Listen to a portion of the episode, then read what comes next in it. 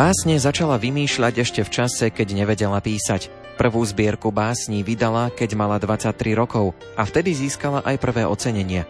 Katarína Džunková je slovenská poetka, prozaička a prekladateľka. Pôsobí aj v porote literárnej súťaže Jurinova jeseň.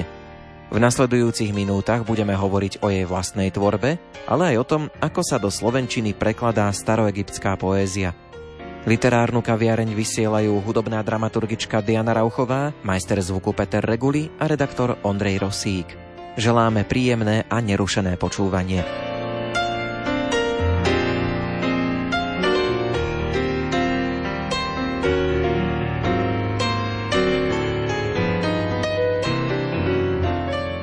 Severnom vetre čítaš správy ďaleké, tak sa volá výber staroegyptskej poézie, ktorý vyšiel koncom minulého roka v Slovenčine. A práve o tejto knihe začíname rozprávanie s Katarínou Džunkovou. My sa stretávame práve v deň, kedy budú prezentované vaše preklady staroegyptskej poézie. Kedy vás staroegyptská poézia začala zaujímať? Dnes bude prezentácia staroegyptskej ľubosnej poézie, ktorá vyšla na konci roku 2023 vo vydavateľstve Modrý Peter v Levoči a je to výsledok mojej spolupráce s dvomi kolegami egyptológmi. Mňa vlastne oslovil kolega egyptológ Martin Odler, ktorý v súčasnosti pôsobí ako postdoc na univerzite v Newcastle v Veľkej Británii a jeho snom bolo už dávno vytvoriť nejakú antológiu alebo preložiť niečo zo staroegyptskej poézie, ale počas si tak nejak uvedomil, že asi na to sám nestačí, že by bolo lepšie prizvať na túto úlohu odborníkov, špecialistov. No a keďže my sa poznáme ešte zo štúdií na Filozofickej fakulte v Prahe, tak oslovil ako poetku práve mňa. A mne to téma nie je cudzia, pretože od detstva mám vzťah k antike, ale skôr viac k starovekému Grécku a Rímu. Ale študovala som indológiu, takže ten starý orient mi vzdialený vôbec nie je. Tento preklad sme mali pôvodne naplánovaný na rok 2022, keď ubehlo 200 rokov od založenia egyptológie vôbec, to bol vlastne rok 1822, keď francúzsky egyptológ Champollion rozšifroval roseckú dosku. Poprvýkrát v dejinách rozšifroval hieroglyfický nápis a tým pádom sa egyptológia mohla začať. Na tejto knihe sme teda pracovali v Trojici, všetci vlastne žijeme v zahraničí mimo Slovenska, traja Slováci. Otec tej myšlienky a autor úvodných slov a komentárov je práve spomínaný egyptológ Martin Odler, Tou najvýznamnejšou to je prekladateľka priamo z egyptčiny, jediná Slovenka, ktorá je špecialistkou na staroegyptský jazyk, a to je Silvia Štugňová Nigreli, ktorá pôsobí na Brownovej univerzite v Spojených štátoch amerických. No a tou treťou osobou som bola ja, ako poetka a mojou úlohou bolo prebásniť Silvín doslovný preklad do slovenčiny. Výbor staroegyptskej ľubosnej liriky sa volá V severnom vetre, čítaš správy ďaleké. Je to podľa jednej básne, ktorá sa zachovala napísaná na črepine, a ten severný vietor to znamená priazeň, pretože pre egyptianov, ktorí žili vo veľmi suchej, horúcej klíme, práve ten severný vietor od Stredozemného mora prinášal vlahu, prinášal nádej, prinášal nový život.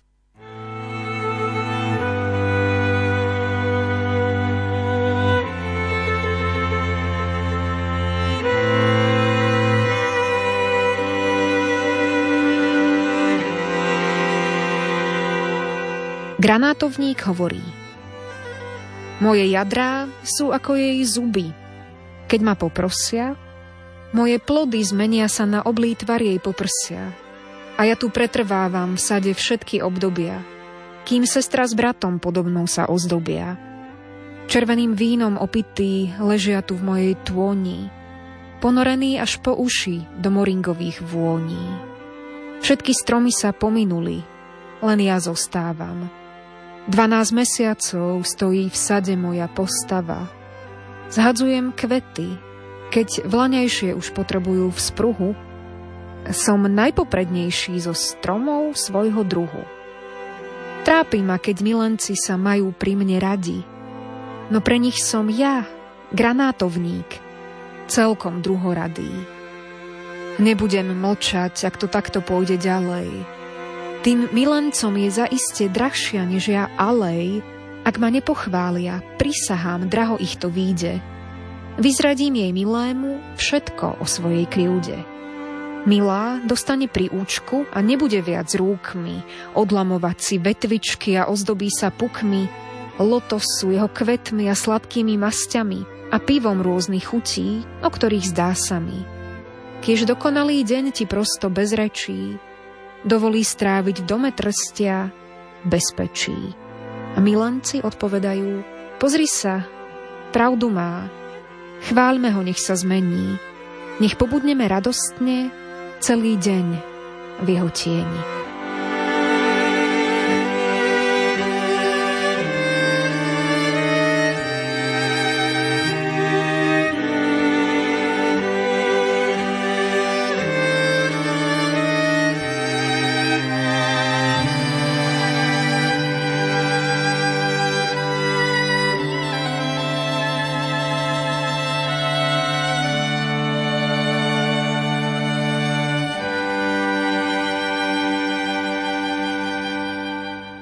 Hovoríme o staroegyptskej poézii, ale asi treba povedať, že to boli skôr piesne. Boli to piesne a prečo vlastne bolo aj pre básenie dôležité?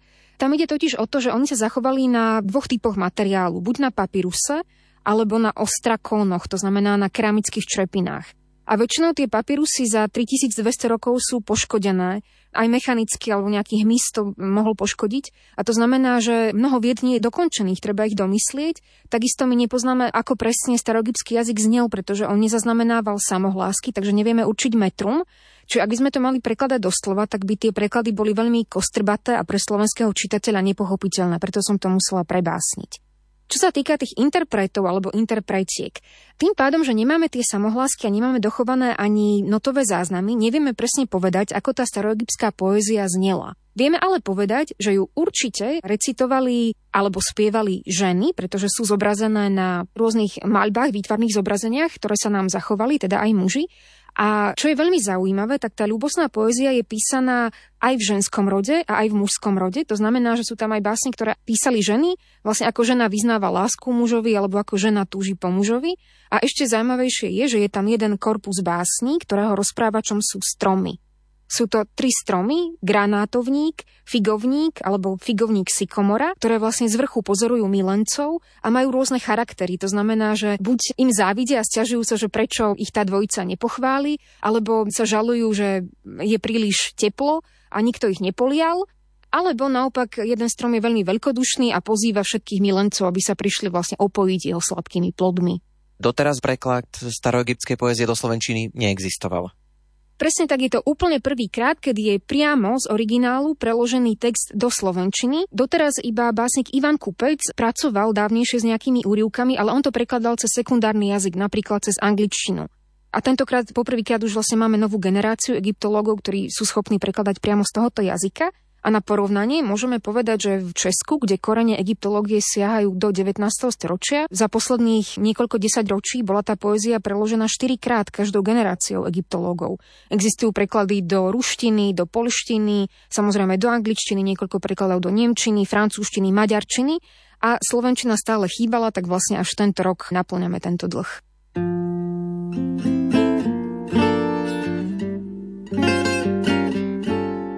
Láskou si neviem srdce zasítiť, ty moje líšťa smilné. Nevzdám sa tohto ošiaľu, len ak ma bitka stihne a vyženie ma k močiarom, palicou do Sýrie a až do končí núbyských ma palmová tyč zbije, až do hornatej krajiny ma ženú ostré koly a potom zase v nížinách ma úder palíc bolí, no nenechám si poradiť, zahnať sa do úžin, aby som opustila milého, po ktorom toľko túžim.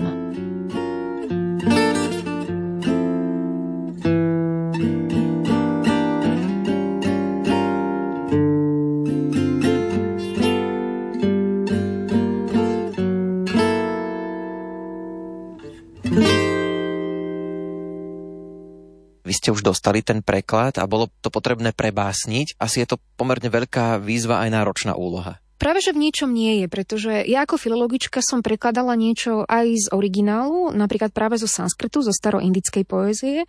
A to je veľmi náročné, pretože jedna vaša časť je akoby tá vedecká a druhá je tá básnická. A uniesť to v jednej osobnosti je veľmi ťažké.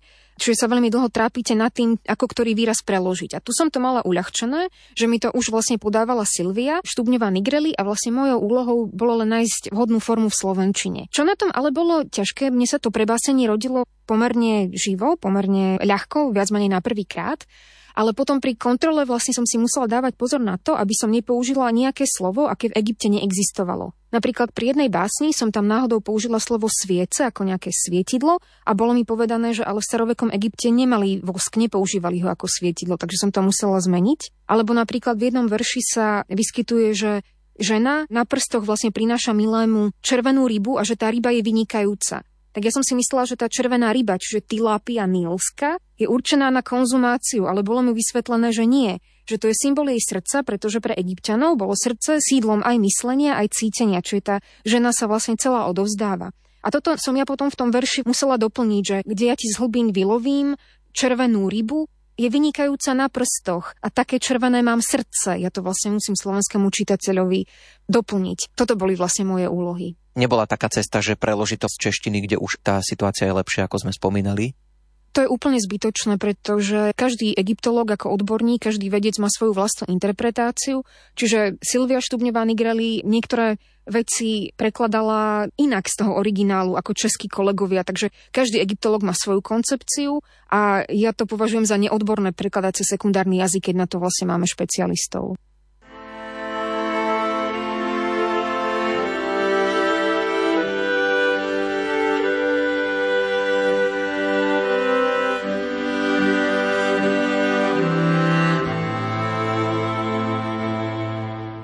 Hlas husí narieka, nevie si rady, keď sa zamotala do návnady. Aj tvoja láska takto snová niť, ja sa z nej neviem vymaniť. Ak stiahnem všetky siete vratké, čo potom poviem svojej matke, ku ktorej chodila som, útla žena, až povrch vtákmi naložená. Dneska však nenastavím slúčky, Tvoja láska lapila ma močky.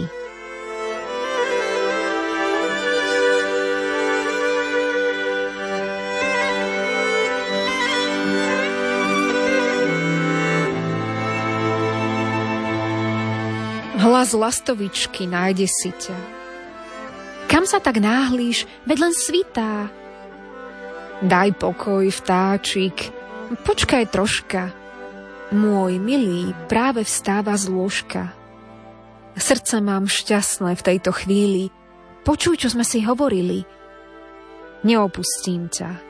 Krásy kraja, prejdeme ruka v ruke dvaja.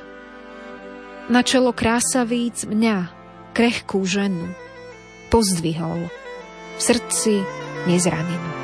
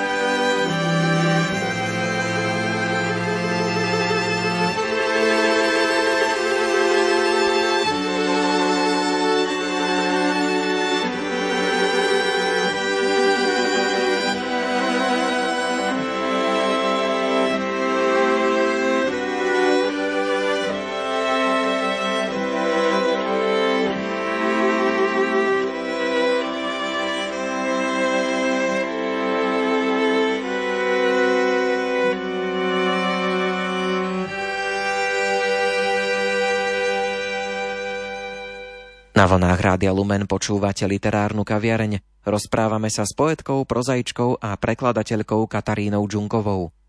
Teraz by som sa trošku venoval vašej vlastnej tvorbe. Kedy sa to u vás tak začalo prejavovať, tá láska k poézii, to, že poézia je takým životným štýlom? Dá sa hovoriť o tom, že to bolo už niekedy v detstve? Presne tak a vyzeralo to vlastne veľmi podobne, ako sme tu teraz my v Bratislave, pretože nahrávame. A ja som prvé básne, prvé poviedky vlastne začala skladať, keď som ešte nevedela písať v materskej škôlke, takže mi ich otec nahrával vtedy ešte na magnetofón. Takže to boli moje prvé pokusy, boli to nejaké básničky, poviedočky o zvieratkách a veľmi ma to bavilo a vlastne to, aká je literatúra živá, koľko veľa dáva človeku, aké je to vlastne poznanie aj sveta, aj seba samého, tak to ma vlastne držalo od detstva. My sme sa doteraz rozprávali o staroegyptskej poézii, tak našli by sme nejaké inšpirácie aj z tohto vo vašej tvorbe? Sú to odlišné svety. Je pravda, že vlastne čokoľvek, čo si človek prečíta, na neho podvedome vplýva, tak necháme sa prekvapiť, že či na mňa nebude vplývať aj tieto egyptské motívy. Ale ako skôr pri tých básniach sa človek musí, keď píše básne, veľmi sústrediť, čomu ten vnútorný hlas, ako by tá múza našepkáva, vlastne doslova to odpočuť to je vlastne aj o tom celom rytme, ako sa tá báseň rodí, že ona tie verše vedia, ako sa majú poskladať. No a človek vlastne musí byť veľmi trpezlivý alebo veľmi pozorný, aby ten okamih zachytil a vtedy si to zapisoval. Čiže báseň je vlastne naozaj darom a vecou, ktorá sa rodí v konkrétnom okamihu. Ste ale aj v porotách, napríklad my sme sa už stretli pri súťaži Jurinová jeseň. Čo to vám osobne dáva? Vy teda odovzdávate tie skúsenosti tým súťažiacim, ale dáva tá účasť v porote niečo aj vám zase naspäť? Odozdávať skúsenosti považujem v podstate za svoju povinnosť, takú milú povinnosť, že čo mi bolo dané, to má človek dávať ďalej, tak nakoľko som schopná pomôcť, nakoľko text som schopná posúdiť, tak veľmi rada pomôžem, usmerním začínajúcich autorov aj ja. Myslím si, že pre každého človeka je nejaká spätná väzba, pozbudenie nesmierne nutné, aby sa vedel vyvíjať ďalej. Pretože všetci potrebujeme žiť s nejakou istotou alebo náznakom, že sme príjmaní, že niekomu sa to, čo robíme, páči, že niekomu to na niečo je, tak myslím, že práve na to sú tie literárne súťaže dobré, aby aj oddelili to zrno od pliev. Vnímali ste to aj vy tak, že keď vás niekto hodnotil, môžeme možno aj zaspomínať, že kto bol takým vašim porodcom, kto hodnotil tie vaše diela a čo vám to vtedy dávalo. Bolo to aj pre vás vtedy také prínosné? Bolo to pre mňa veľmi prínosné, ale v období ešte, keď som začínala s vlastnou tvorbou na základnej škole a na strednej škole, to bolo vlastne vtedy v rámci skôr východného Slovenska alebo nejakých iných miest, literárny zvole napríklad, kam som cestovávala. A napríklad ako na mňa, ešte ako na dieťa na základnej škole mala pozitívny vplyv pani docentka Marketa Andričíková, ktorá vlastne náhodou učila na základnej škole, kam som chodila ja v tej dobe. A dnes je to vlastne uznávaná literárna vedkynia, aj manžel je významný prekladateľ literárny vedec v Košiciach. To bolo to obdobie, keď som mala nejakých 13 rokov a vtedy som veľmi akcelerovala a každá rada pre mňa bola vtedy veľmi užitočná a mala som aj dobré slovenčinárky, ktorým za to veľmi ďakujem v tej dobe. Teraz načrieme do vlastnej tvorby Kataríny Džunkovej. Básne zo zbierky Večerné mesto interpretuje Kristýna Hatarová. Kým kohút Ani nezapadlo slnko a už ťa zrádzam. Namýšľajúc si, že je to spravodlivé. V premene názorov i nálad, kde sa ako dávne morské dná premenilo i to, čo malo zostať nemenné. A iba deň sa zjavoval s čiernou jazvou vtáka na čele klemby na okamih blankitnej. Aby napokon zvesili kradle z oblohy a zmizla i pochybnosť vo chvíli, keď zrádzam. Buďte požehnané, nevyrieknuté slová a všetka bolesť i krivda pred Prahom pier. Iba sa bojím, že básen je premeškaná svetosť a zničená krása vo vnútri srdca. Keď sa z bohatstva stáva iba slovo a bolesť už nie je pretrpená bolesť, lež slovo – s ktorým človek nevie naložiť. Neobeleli ani hviezdy a znovu zrádzam. Keď sa hlas vo mne pýta, čo by urobili svetí?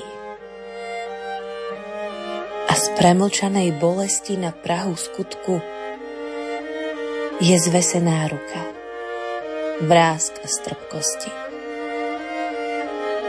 a vracajú sa dávne morské dná a búrky z rozoklaných dní, keď iba modlitba vyvstáva ako ostrov.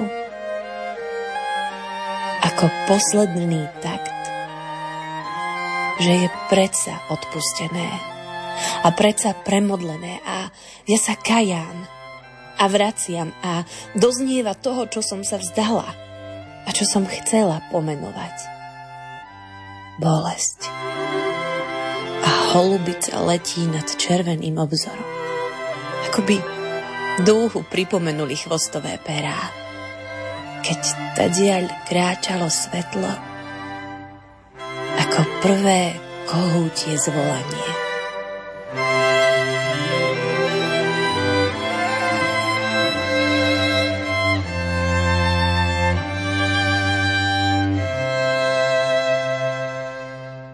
Ako to vnímalo vaše okolie, vaša rodina, rodičia, že vlastne sa venujete literatúre? Máte to už takto v rodine, že aj niekoho iného v rodine máte, ktorý sa uberá týmto smerom? Toto v rodine nemám a skôr sa to stretávalo s nepochopením alebo s takým pragmatickým názorom, že ako to opisuje Jozef Čapek v jednej svojej eseji o ľuďoch, ktorí pragmaticky pristupujú k umeniu alebo ku kráse, pretože na čo je vlastne krása v takom utilitárnom zmysle? Ona nie je akoby ničím užitočná, takže skôr sa na to rodičia dívali s obavou, aby som sa zameriavala životne nejak pragmatickejšie. Ja som povedal v jednej otázke, že poézia ako životný štýl, vnímate to tak, že vlastne je tá poézia vašim životným štýlom?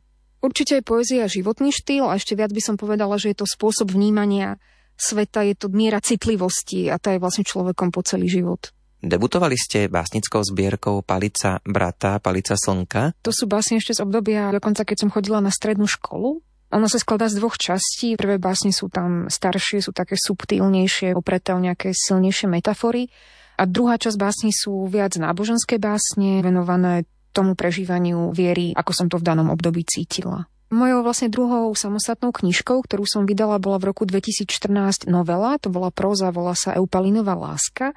To je vlastne novela z antického Grécka o Sochárovi alebo projektantovi, ktorý skutočne existoval, volal sa Eupalinos. On postavil na ostrove Samos taký zvláštny drén, ktorým akvadukt odvádzal vodu pre obyvateľstvo, ale ja som si to trošku pozmenila, že vlastne v tom mojom ponímaní tá postava, to bol Sochár, ktorý túžil byť najlepší na svete a strašne sa spoliehal na svoje vlastné sily v umení a je, je tam vyjadrený taký ten kontrast, že či môže človek, ktorý je v skutočnosti pyšný, alebo zlý, či môže vlastne zlý človek tvoriť krásu. A tomuto Eupalinovi sa to darilo, tak to je vlastne taká polemika s týmto vnímaním umenia. No a potom ďalej v roku 2017 mi vyšla druhá básnická zbierka, tá sa volá Veterné mesto, tá je inšpirovaná Petrohradom, kde som v tej dobe študovala, pretože Petrohrade naozaj veľmi často fúka vietor, čiže akoby tým veterným mestom je Petrohrad. Potom ďalej v roku 2019 mi vyšla kniha esejí, volá sa to Pútnické impresie Európou a Ruskom. To sú eseje, lirické cestopisy zo všetkých krajín Európy, od Portugalska po Rusko, vrátanie Monaka alebo vrátanie Moldavska, všetkých štátov na európskom kontinente a to je taká snaha ukázať aká je tá naša Európa krásna, aká je bohatá, ako tvorí veľmi rozmanitý celok. No a potom v roku 2022 mi vlastne vyšla knižka premenená na hudbu. Je to zbierka poézie, ktorá vlastne vyšla vo vydavateľstve Face pri Prešove. Sledujete nejako to, ako vnímajú ľudia poéziu tu na Slovensku, ako v zahraničí napríklad, pretože veľa cestujete? Bohužiaľ musím povedať, že naozaj tá situácia na Slovensku alebo taká muzická čitateľská gramotnosť na Slovensku je veľmi malá poézia na Slovensku skoro nejako nerezonuje a keď, tak je to len tá poézia učebnícová, básnici zo štúrovského obdobia, čím samozrejme nechcem znižovať ich veľkosť, ale v ľuďoch zostalo iba zo pár veršov, ktoré sa museli učiť na spameť na základnej alebo na strednej škole a tam niekde aj to ich estetické vnímanie končí.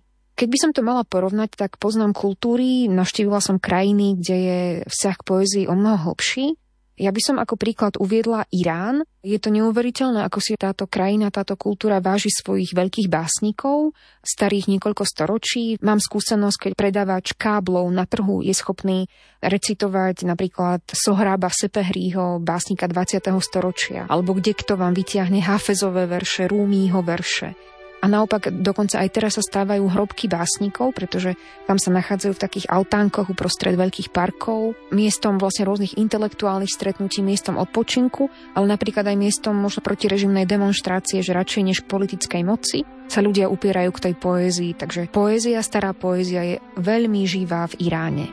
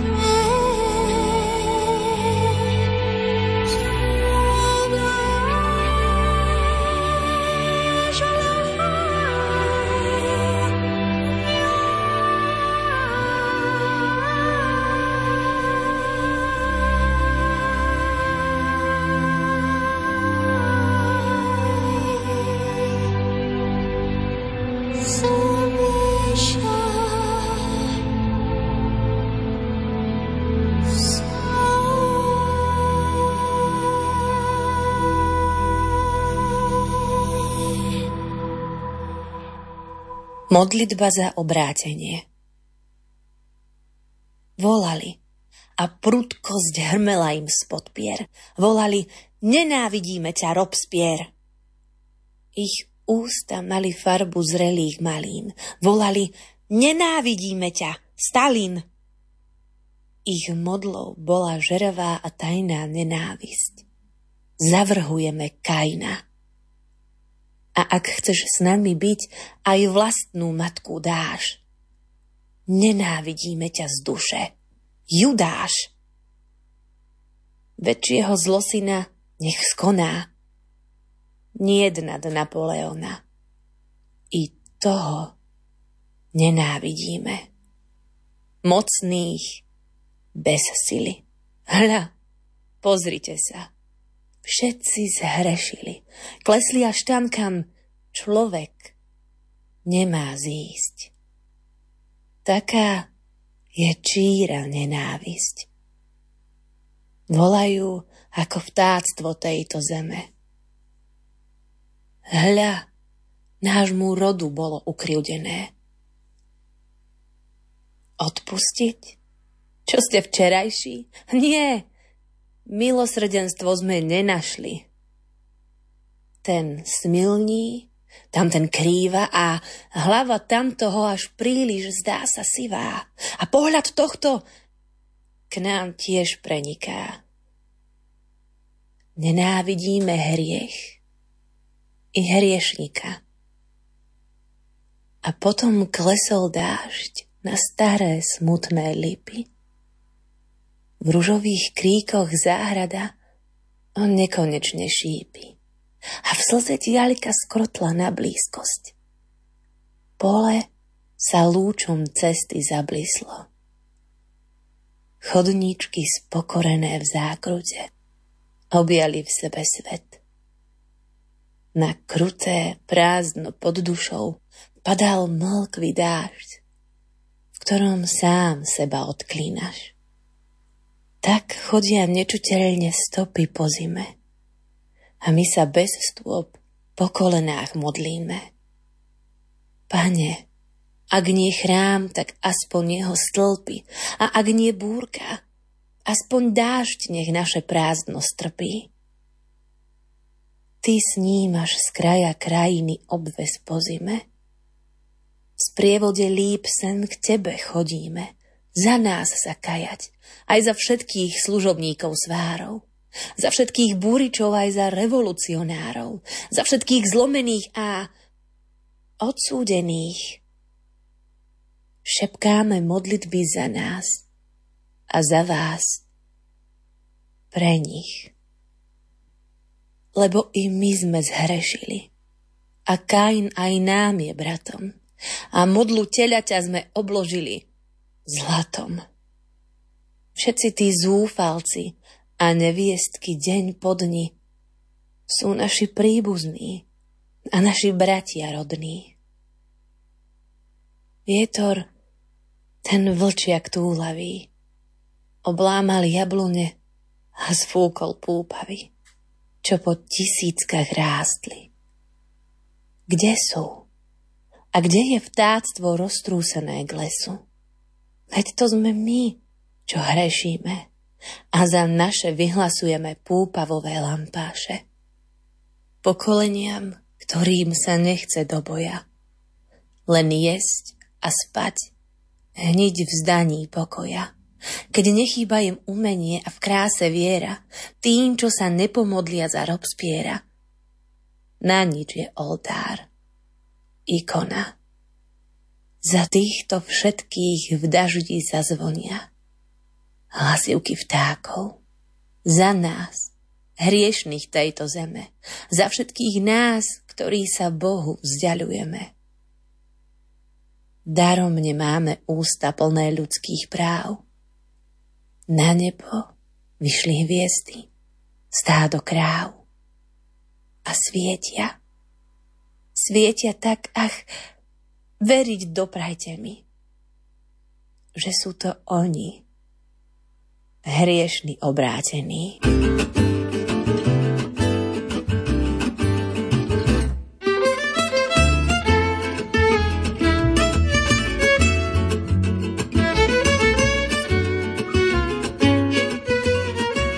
poézii a prekladoch staroegyptskej poézie sme sa rozprávali s prekladateľkou, prozaičkou a poetkou Katarínou Džunkovou. Literárnu kaviareň pripravili a odvysielali hudobná dramaturgička Diana Rauchová, techniku reguloval Peter Reguli, od mikrofónu sa lúči Ondrej Rosík. Do počutia.